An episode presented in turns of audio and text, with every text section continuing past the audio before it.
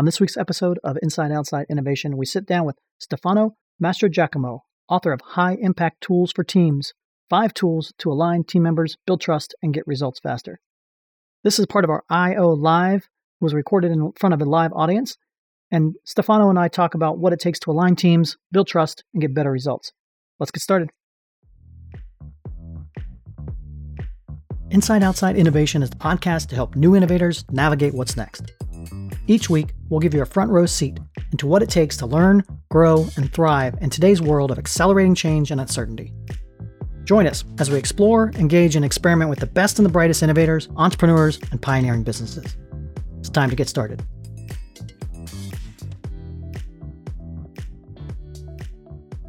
Welcome to our I.O. Live event. I'm your host, Brian Ardinger. As always, we have another amazing guest. This is our first Inside Outside Innovation podcast of 2021 that we're doing live. We're super excited to have a special guest here. Stefano Master Giacomo is the author of High Impact Tools for Teams, five tools to align team members, build trust, and get results fast. Welcome, Stefano, to the show. Thank you for inviting me. It's an honor, and hello to all of our listeners and viewers. I'm excited to have you on here. I think you wanted to show some slides and give the audience a little bit of background on the book, and then we'll get into a Q&A session. Yes, of course. Thank you. So I'm going to share the screen right now. This book, High Impact Tools for Teams, fully integrates with the Strategyzer series.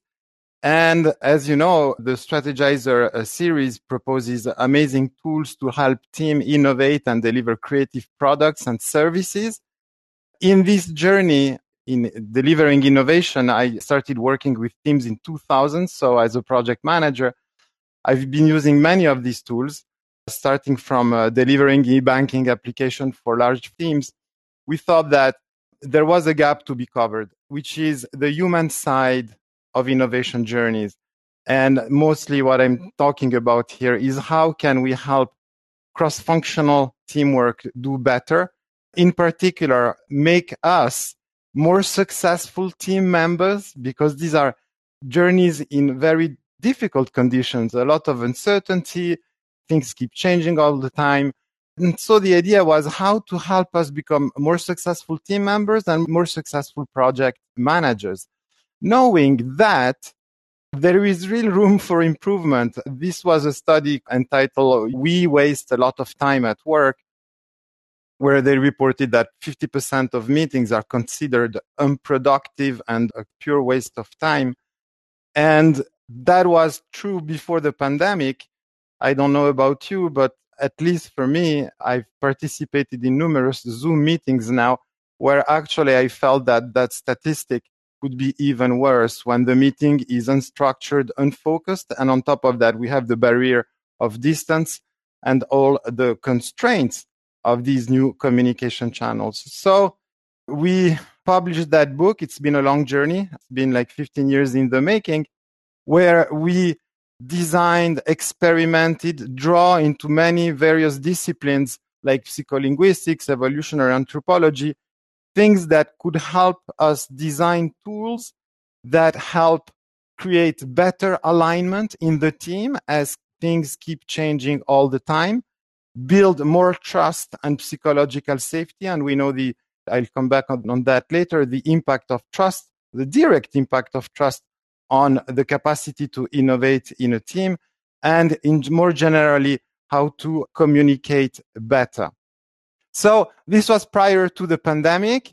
So you know how important it is for us that things are visually shared by the team. That's why we design these canvases. And that's how we used to work prior to the pandemic. And if you allow me, let me share you a workshop that took place uh, last week. Same setting, but this time online, having in parallel Zoom and digital whiteboard. So what you see here is 110 agile professionals together establishing a team contract. You have 110 agile professionals arguing and exchanging, brainstorming on rules of the game to hold more productive meetings using one of the templates that is presented in the book, namely the team contract. So that tool called the team contract is a tool we designed to help teams very quickly define and agree together on team rules and behaviors. Um, why do we believe this is important? But first of all, let me show you an example of how it works. So the idea is we sit together in front of that poster, whether it's in the same room or on a digital whiteboard. This is a simplified version of a real team contract. And that's where every team member, before we enter the journey, especially if we are a newly created team or if the project is very different from what we're used to do, the idea is let's sit together and respond to these two questions. One, what are the rules and behaviors that we want to abide by in our team during that journey? And as individuals, do we have preferences to work in a certain way?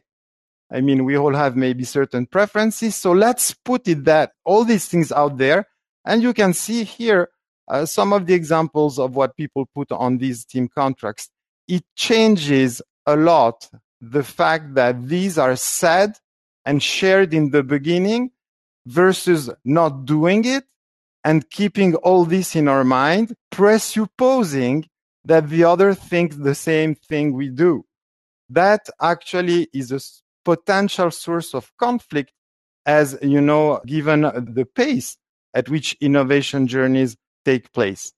So this is a very simple example. A, team contract conversation typically lasts between 20 minutes to one hour, depending on the complexity of the rules the team wants to put in place. And the rules we agree are in the center. And also we can define things that we don't want to see in the team. For example, here, not apologizing uh, if not attending to give a very simple example. Now, that has implications that very fact of making the rules of the game visible and transparent by everybody in terms of psychological safety. As we know how to position, that increases our confidence that we know on which rule we will play. And psychological safety, I'm quoting here uh, the amazing work of Amy Edmondson, is the belief that the team is a safe place for me for interpersonal risk taking that I will not be punished, humiliated if I speak up. And that is crucial for innovation journey because I guess one of our worst enemies in innovation journeys is silence. When we don't feel confident enough to share our, our ideas with the rest of the team because that might backfire on us. So very simple poster, but with a domino effect of important consequences for the later unfolding of the innovation project. Another tool, for example, very quickly here presented in the book is called the team alignment map. And this is a co-planning tool. This tool is as information keeps changing all the time. The idea was to have a very simple poster on which we can align frequently whenever we actually need it, but especially in the beginning of a project where the level of alignment, the need of alignment is the highest because we have all different views. So that poster, what's new with that poster is that we plan together. It's no longer a ping pong mechanism. We're sitting together and we talk about each other's role and uh, negotiate a few things. Let me show you an example of how this works. Just also before I show you the example, know that Geneva's University Hospital has used the team alignment map to become a COVID dedicated center in just five days. And we're talking about an institution of 10,000 employees with 2,000 patients, and they manage that successfully. So I'm giving that example because the poster looks simple. However, the effects are major and the case is well documented on Strategyzer's website if you want to learn more about that. And I also use at home with my kids, but that's a different story. So how does it work? Very quick example. So we sit in front of the poster again in a meeting room or online in a digital whiteboard. So let's say we want to run an innovation sprint about an idea. We have to finish that by the end of this month. This is the period. And we start discussing together first the joint objectives. The first column you see here. So this team agrees to design and run experiments, coach teams on the process itself of innovation, and also ensure team setup and is driven forward. So the first column consists in responding to the question, what do we intend to achieve together? And what matters really is that we do that together. Next step, we move to the next column. Okay. Who is doing what and for whom? And we place next to each objective people who commit to that objective. So all the team agrees to design and run experiment. There is uh, fortunately a Strategyzer coach in the room to coach teams on the process and the executive sponsor accepts the responsibility with the team to ensure team setup and is driven forward. Now, it's not finished. Every human activity uses resources. So let's have a conversation not about resources in general, but what do you need to do your part? What I need to do my part. And let's be clear about that. So, for example, we need the Strategyzer app and we have it. So let's put that in green. We need 15 man days, but we miss that resource. So let's have that in red, for example. And we need a budget of 10K to run this innovation sprint and we miss it. Now that we have the very high level discussed the resources we need, let's take a moment to discuss what might prevent us from succeeding. And these are the risks. And let me show you an example here. So for example, we want to design and run an experiments, but imagine we can't contact customers. And as another risk, not, for example, not dedicating enough time. Now, what you see here, that movement from left to right in our conversation, the idea of the team alignment map is to structure the dialogue, is what we call the forward pass. Now, there is a problem. And the problem is that we have the big picture, but we still miss 15 man days, the budget, and there are these two risks that are open. So a team alignment map session is concluded with a so-called backward pass where we do a live risk mitigation together and maybe try to make risk management also an engaging and funny process. So let me give you an example. So we miss these 15 man days. So we start talking about this and we transform that problem of 15 man days missing into a new objective. For example, validate and allocate man days and budget. And the executive sponsor agrees to do that. Now, while we're doing the backward pass, we realize that that new objective and that new commitment from the executive sponsor also takes care of the budget of 10K and also of that risk not dedicating enough time. And we remove simply these problems from the posters. So this is what we call the backward pass. Very quickly, another example, can't contact customers. Well, we transform that into a new objective, which is ask the customer success team to book clients time ahead. And the executive sponsor again agrees to do that. We're giving a lot of work to our sponsors and we remove that. So now we've performed the forward pass and the backward pass before engaging into action. That makes a world of difference in terms of understanding and having negotiated who is doing what. We've measured the impact of alignment on task performance. If you ever come to one of our training, we run an experiment where you can measure that yourself. And we've measured that for the same task to be performed, the difference in performance between an aligned team and a misaligned team is 400% faster up to 1200% faster for an aligned team. What's the cost of that? These 10, 20 minutes where we sit together and talk for, uh, I believe, figures that are still today, after all these years measuring that, still stunning for me. Okay, so winning combination today. We live in a time of pandemic and we have to make the best out of the communication channels out there.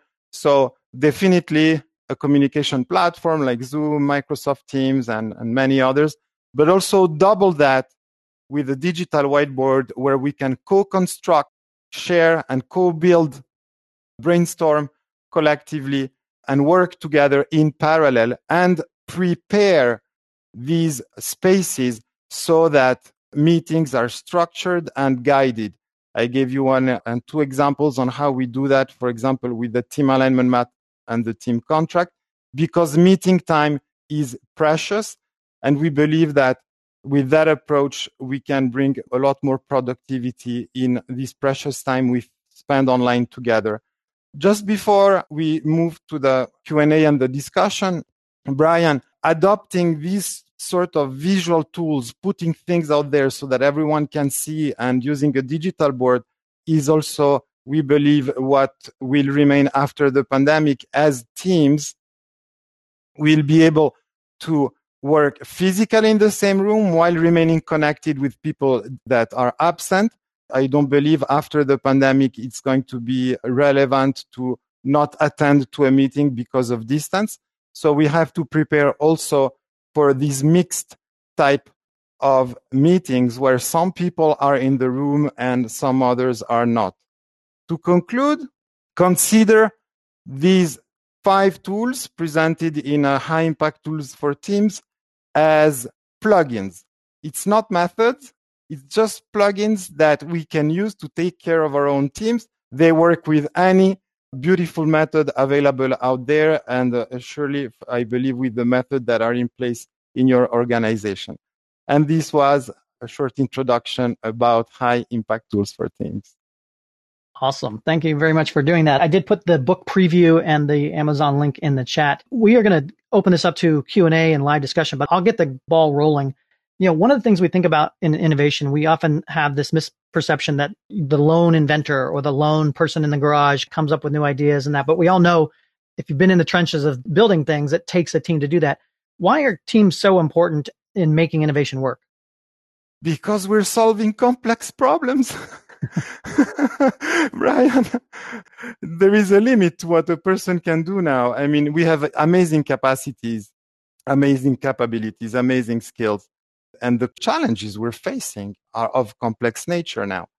You've been in the trenches and worked with teams for a long time. Like you said, I think you've been building this book over the last 10 years and, and looking at examples and how does this all work. Where do most teams go wrong?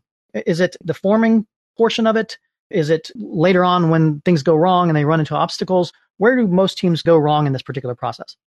At least in my experience, but I have some data to support my thinking. I believe we neglect two key aspects of teamwork. We take that for granted, actually. The first aspect is mutual clarity, shared understanding. All these are synonyms. In the book, I refer to that as a team's common ground is the fact that we share the same information and we remain on the same page. Perception gaps is one of the biggest enemy of team performance. And that's where I believe there is a neglect because we take it for granted that communication is going to be successful or that people think or know what we know while it's not the case. That is challenge number one. And challenge number two is in what climate are we working? Is the climate safe enough for me to really speak out, exchange my ideas with others so that information f- flows freely and triggers an incredible domino effect. The hmm. domino effect is not that complicated. If I speak up, my information comes to you. You might see that differently. Then you we change perspective. We start entering into learning behaviors and from learning behaviors, we enter into complex problem solving because we benefit from the richness of our different perspectives. Now, what enables this virtuous chain is the climate and the quality of our relationships. And that is also for me a blind spot that explains why some teams, even if peoples are not in question individually, huh? we might have super talented people, the challenge is in the interaction between these people where mutual understanding and psychological safety is not taken care of. And that's one of the things I like about this book and about the Strategyzer series in general is it gives a visual way to kind of walk you through the steps and to give you a visual way to ask the questions that don't always get asked. And this idea of collaborative planning and building the team together and thinking through the core questions seems to be one of the key differentiators that I've seen versus other team dynamic applications I've seen out there. This is a great point, and I'd like to quote Peter Drucker here, the management thinker. He was saying, uh, like in the 60s already, I believe, you cannot manage a knowledge worker. Of course, if I hire you as a specialist, there is no way I can tell you what you do because that's your specialty. Now, imagine in a cross-functional team, one of the strong assumptions between the book is that the best manager in the world today, when we're confronted with a cross-functional team, is not a single person. It's the team. So that's why we spent quite some time designing, refining these tools so that they are accessible very quickly and can be put in practice very quickly by any team member because we believe it's a shared responsibility now to feel accountable for the success of the team. So how do you introduce these new techniques into an existing or a long running team? What are the typical barriers that you encounter when you do this and, and how can teams effectively introduce these new tools into an already existing system? That's a great question. In the beginning, I was doing a mistake. I was starting by explaining some theory, why it's important and so on. And now I don't do that at all anymore. When I introduce these new tools in a team, I ask them, please, what is the current challenge you have? And we start immediately, immediately, no explanation. We start immediately by solving one of the current problems with these tools. And then at the end, I ask them, was that useful? and then they are maybe more open to listen to the theory and so on. And it, I mean, I start by solving a concrete problem together with the tools. That's how I introduce it. Is it best to have a third party kind of moderator walk a team through that? Or how would you suggest teams introduce these tools into the dynamics? It's true that we've built these tools as self coaching tools. However, to be guided in the first steps, they're not complicated, but if you do it right with an experienced facilitator. So, for example, with the case of uh, transforming the Geneva's hospital in a COVID dedicated center, we had a facilitator because people wanted to focus on the content. If you wish to have an, an experienced facilitator brings benefits, in my opinion, in two situations. One, when you're introducing them for the first time. And then second, when even the, if the stakeholders they know the tools but they want to be focused so that they don't have to think of the process so these are the two areas where i see a lot of benefit in having someone external do you see the power in the tools being in the fact that it forces the teams to kind of work through the problem together or is it the fact that it asks and forces questions to be asked and answered that communication portion of it what's the key component to using these tools well and where do you see that playing out to communicate has Latin roots, and it means to put in common. What these tools do is provide a structure to put things in common that are based on solid science. One poster, for example, is how to put things in common to maximize each other's contribution of the work we have to do. Another one, so this is pure efficiency on processes and work. Another tool is how to put in common things that help improve the quality of our relationships. So if you wish, what matters is the conversation we have. What these tools do is provide guidance for it in a transparent and visible way for everybody. But what matters is the conversation we're having. Yeah. Okay. Yeah. That's where the collective power comes from. The tool guides that it guides you through what questions to ask and make sure you're not missing things. Exactly, yeah. exactly, exactly. And a lot of experiment. It took us a lot of experimentation to get to that level of simplicity and have like the right what we call trigger question, so that the conversation goes in the right direction and creates the right set of information for us to be effective together. Took a lot of design. So we want to make this session as interactive as possible since we are doing it live. We've got a number of people in the chat room here. So you can either ask your question in the chat or also this particular tool is Run the World. So it actually allows you to grab the mic and come on stage if you'd like to ask your question. So if somebody has a question or uh, for Stefano, you can click the little icon with the mic as folks are figuring that out. Can we talk a little bit about diversity in teams? You mentioned cross-functional teams and that, but how important is diversity in teams and what's your experience or what case studies have you seen revolving around this idea of diversity and, and making sure you have the right people on the right team? diversity is paramount and it has multiple dimensions from our cultural background to our specialty. I believe it's a source of creativity. Now, that source of credible creativity under the constraints of time, the pressure, I still believe deserves some guidance on how to be channeled in the right direction. So there is a tool we haven't been talked about, which is the nonviolent request guide. So the idea is this. If we disagree because we have different point of views due to our different background and so on, etc. I mean, conflict is okay if handled in a constructive manner. If not, it can damage relationships and then have a negative effect on psychological safety and what we know in innovation. So we provided a tool to help precisely diverse teams manage disagreement in a constructive manner. I'm not sure we have time to go through that tool now, but it's a template on how to express your disagreement in a constructive and empathetic manner based on nonviolent communication for those of you who know that. And by the way, if you Google uh, Satya Nadella, Microsoft, nonviolent communication, you will find a series of articles where he explains that nonviolent communication is probably what helped him turn Microsoft toxic culture around to become what they are today. So again, here, diversity crucial. Again, how we put in common our differences uh, paramount. So Darren in the chat asks, how many different tools are in the book? I understand there's five different tools. Can you maybe just walk through what are the five tools and what are they good for? Five, cinque, cinq. so we've seen the team alignment map, which is to maximize each other contribution. The team contract to establish the rules of the game between us. We have a tool called the fact finder that we designed to help each of us ask good questions. And a good question is a question that reduces the perception gap between us and bring us back to reality and away from presupposition, judgments, and things like that. So another tool to ask good questions, which we believe is an important quality of leadership.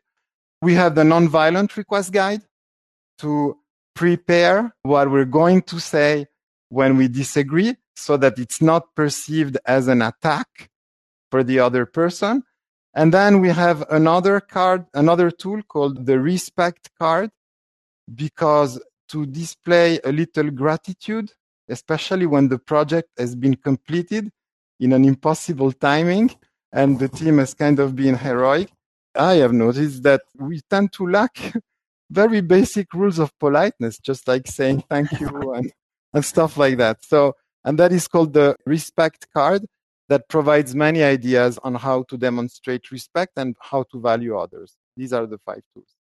You talked a little bit about the evolution of teams. So obviously COVID in 2020 disrupted everybody and quite frankly changed team dynamics across the board. Everybody's, you know, moved to remote environment. And while that's been challenging and difficult and, and people have tried to figure that out, I think the next evolution, when we go back to kind of a hybrid approach, might actually be harder. What's your take on how people have moved team dynamics in the COVID era and what do you see for the future? The COVID amplified, in my opinion, what was there before. The biggest change I have seen during this COVID period is probably the fact that what was used by a minority, I mean, video conferencing, digital whiteboards have been around and were used by a minority of people. What happened during the COVID is that the, the majority now is moving into these new practices.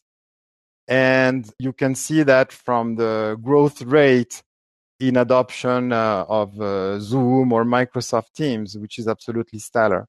Now, for me, one of the challenges there is really how do we keep everyone on board with the right skill set to benefit from these tools? Because to multiply communication channels and platforms might not necessarily be useful to the team if they're not used efficiently. And so for that, one of the challenges I see working with organization now is how do we infuse all these new skills in the majority? So it's a training issue. And then second, that brings the second challenge, which is this idea of, okay, I know how to use the tool, but if I transfer my old practices into this new world, we're going to have the same problems. And that's where I, and I advocate so strongly going visual and using canvases so that we can really co-construct and work over distance. So this is for me the two important things I've seen during this pandemic. And I believe that the teams that will thrive post pandemic actually will really have the right skill set for the majority to be fluent with the tools. They will master the tools, but they will also structure and go visual.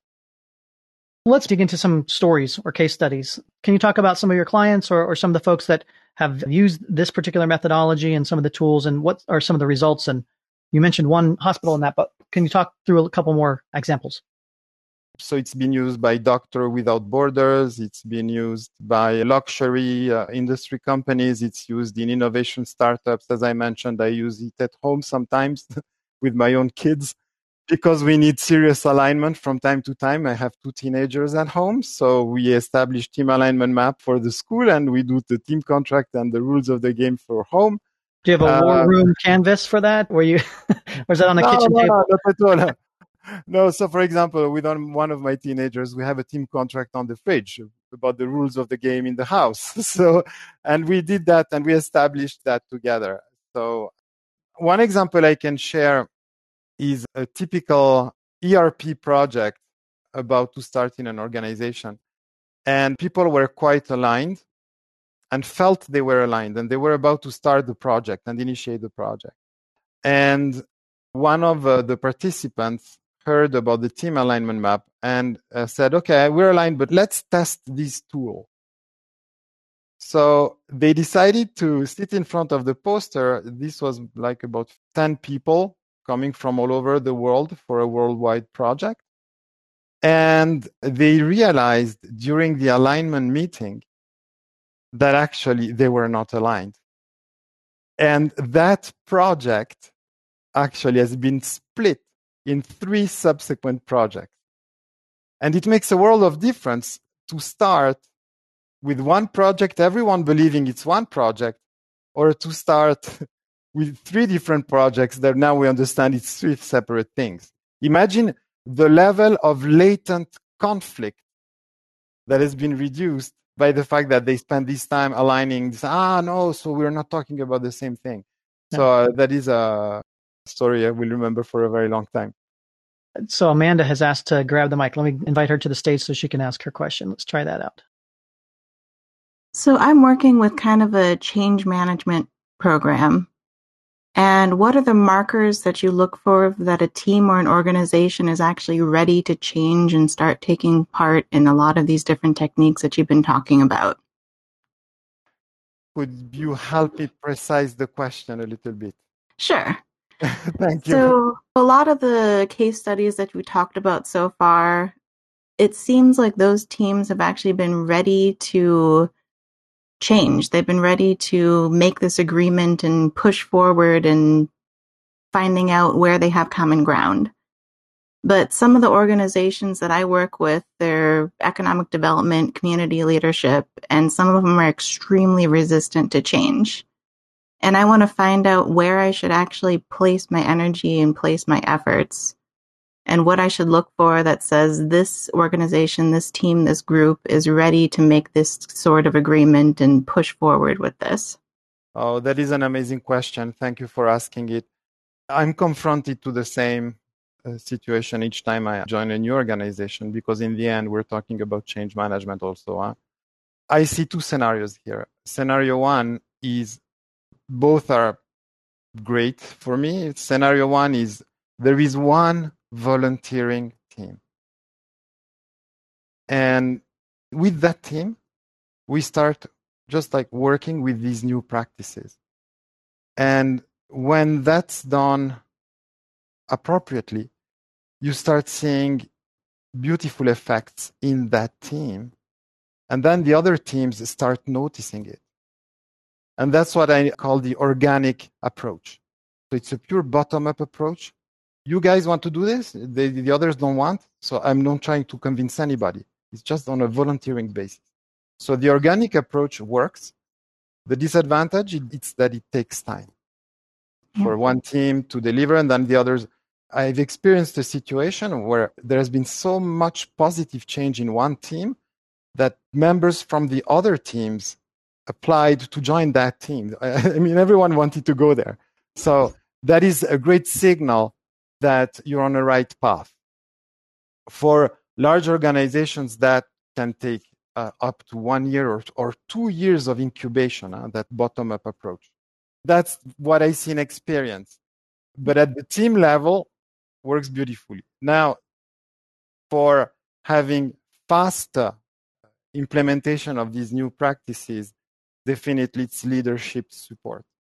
Hmm. If the top is convinced, and I have recent examples of that where like the C level people said, this is what we need now for our practices. Level of alignment happens at stellar speed. is, is there a particular tool that you should start with? Yes, definitely. The team alignment map, which helps everyone understand who is doing what, negotiate resources, talk uh, and mitigate risks together. This is the best tool to start with. I wouldn't start necessarily with a team contract because then we enter into rules of the game, relationships, and so on. So that requires a, a certain level of practice already and opening to it. But the team alignment map is a great way to start. How do you market success? I've some teams that have actually succeeded, but how would I package that and display that so that others would look at that and say, yes, that is my thing I need to do? I define success in using two criteria. First, we deliver what we intended to deliver.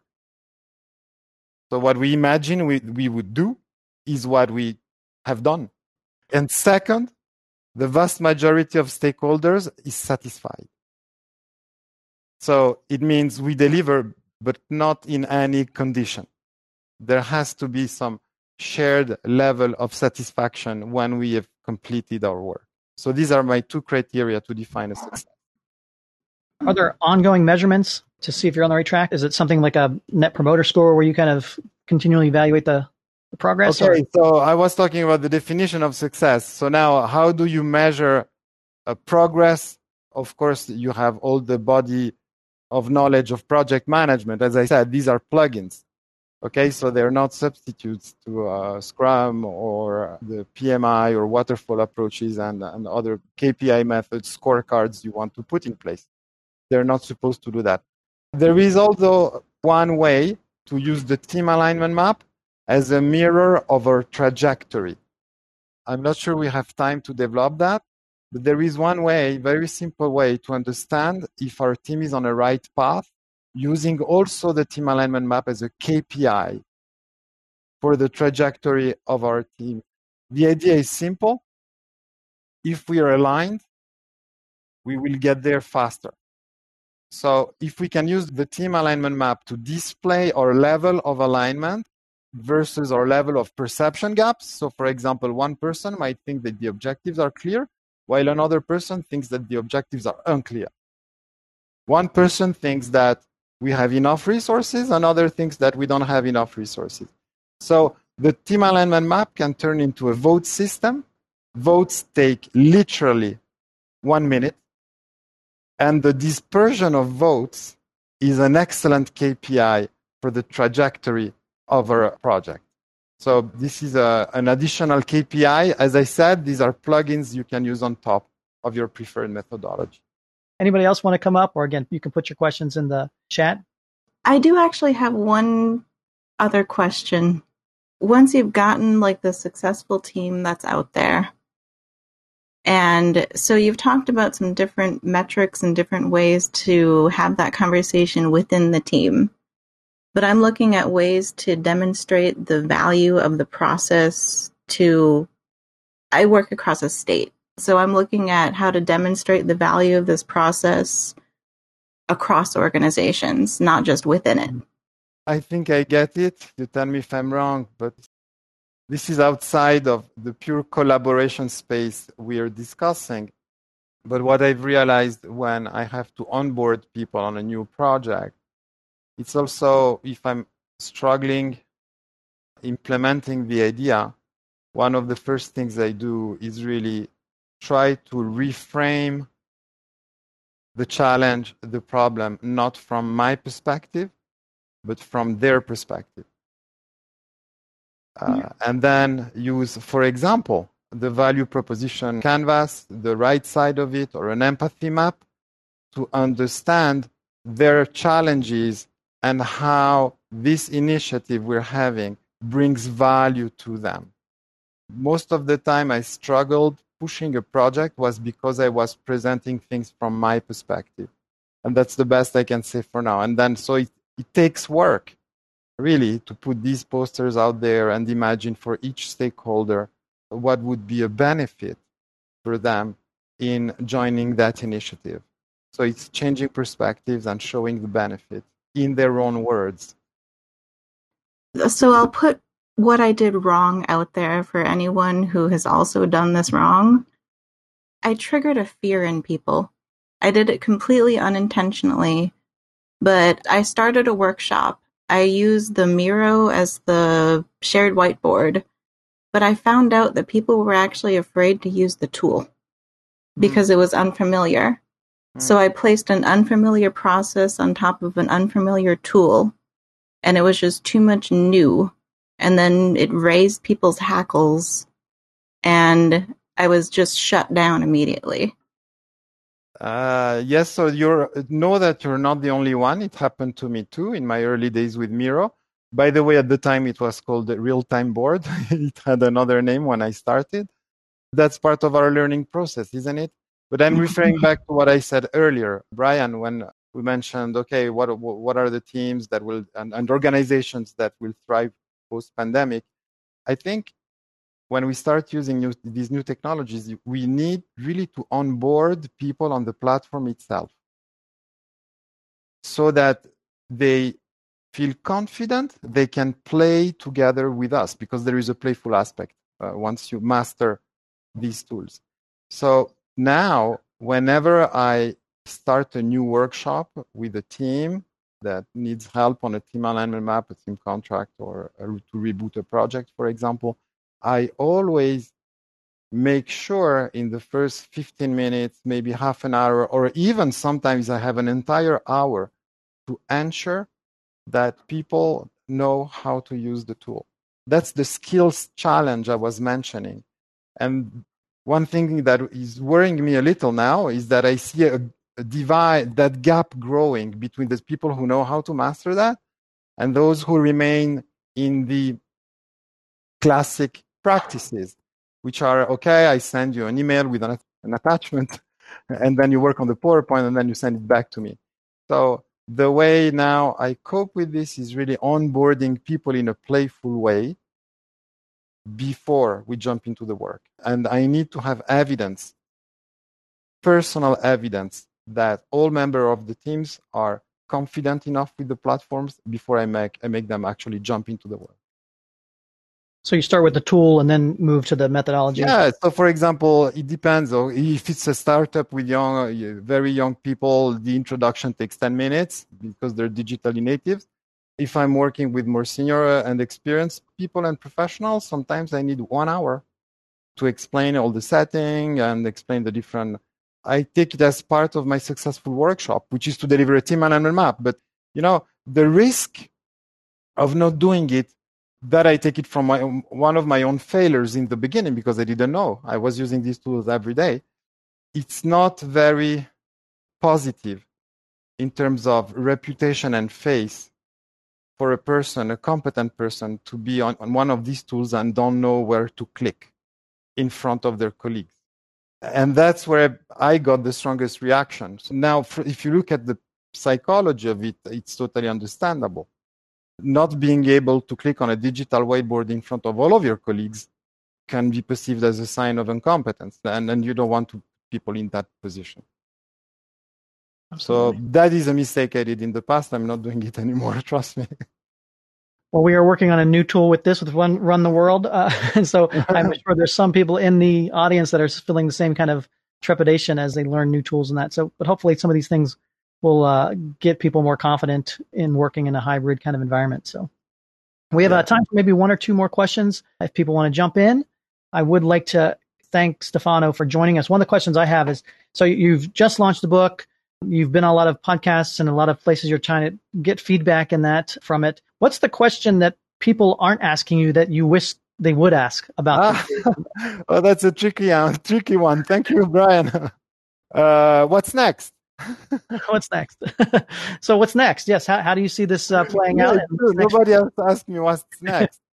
So what we're doing now is uh, two things. Of course, there is a, a demand for uh, having an online course on how to use these tools. So we started working on this, but we started an, uh, another also another project in parallel, which is more uh, deeply anchored in my heart.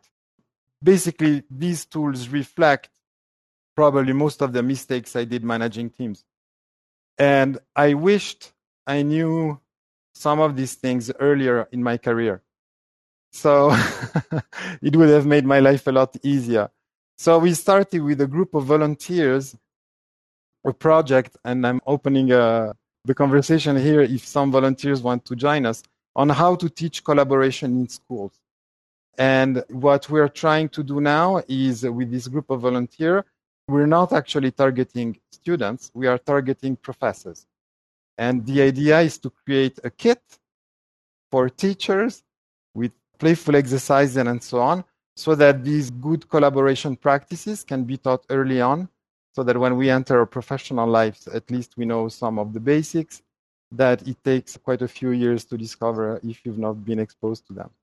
So we're building this kit for teachers, and please reach out to me if you would like to join this volunteering team. We are preparing kits for teenagers, but also for graduate students. So it's not the same exercise, it's not the same content. So there's one other question that came in. This will be the last one before we have to get off here. But how much effort do you need to put into developing the team members in addition to getting your work done? And how does it fit into the everyday workflow? And how much additional effort do you have to use? Okay, so here is the thing. There is a quote in the book from a known psycholinguist called Herbert Clark and in Stanford, he said, working together itself takes work. So the answer is quite simple. If you don't invest a little time in how we're going to collaborate as a team, you're going to pay the price of misalignment later on in terms of difficulties to integrate the parts of everyone, in terms of perception gaps and things that have gone in a different direction. It's not what we expected, and so on and so on. So now, if I had to put a matrix on it, agreed the principle that preparation and alignment is always a good thing because working together itself takes work. These tools really help do that in a very fast way. So when I start a project now, a new team, etc., we spend half an hour on the team alignment map, half an hour on team contract, which I believe is not a heavy price to pay as compared to the effect it has both on our ability to innovate and the re- significant reduction of coordination problems because we predict each other, we know what the other person is doing, and so on. Half an hour and half an hour just as a first trial. A, a nice initial investment to make everything go smoother throughout yeah. the process. So. Yeah. Well, Stefano, thank you very much again for coming on Inside Outside Innovation. Tell us a little bit more about this whole world of work that we are uh, in. I appreciate your time. I appreciate your efforts. If people want to find out more about yourself or more about the book and that, what's the best way to do that? Of course, strategyzer.com. You will find posts, articles, and uh, beautiful resources and references about the book. And also, I have my own personal blog, which is called teamalignment.co. Teamalignment.co. Well, thank you again for coming on. Thanks all the audience for coming in and tuning in live. We will uh, keep you posted if you subscribe and follow us at Inside Outside Innovation at insideoutside.io. You can follow more events and more uh, podcasts that we have and appreciate your time today. Thanks everyone for joining. Thank you for having me and uh, bye bye to all our day. viewers. Bye bye. That's it for another episode of Inside Outside Innovation. If you want to learn more about our team, our content, our services, check out insideoutside.io or follow us on Twitter at the IO Podcast or at Ardinger. Until next time, go out and innovate.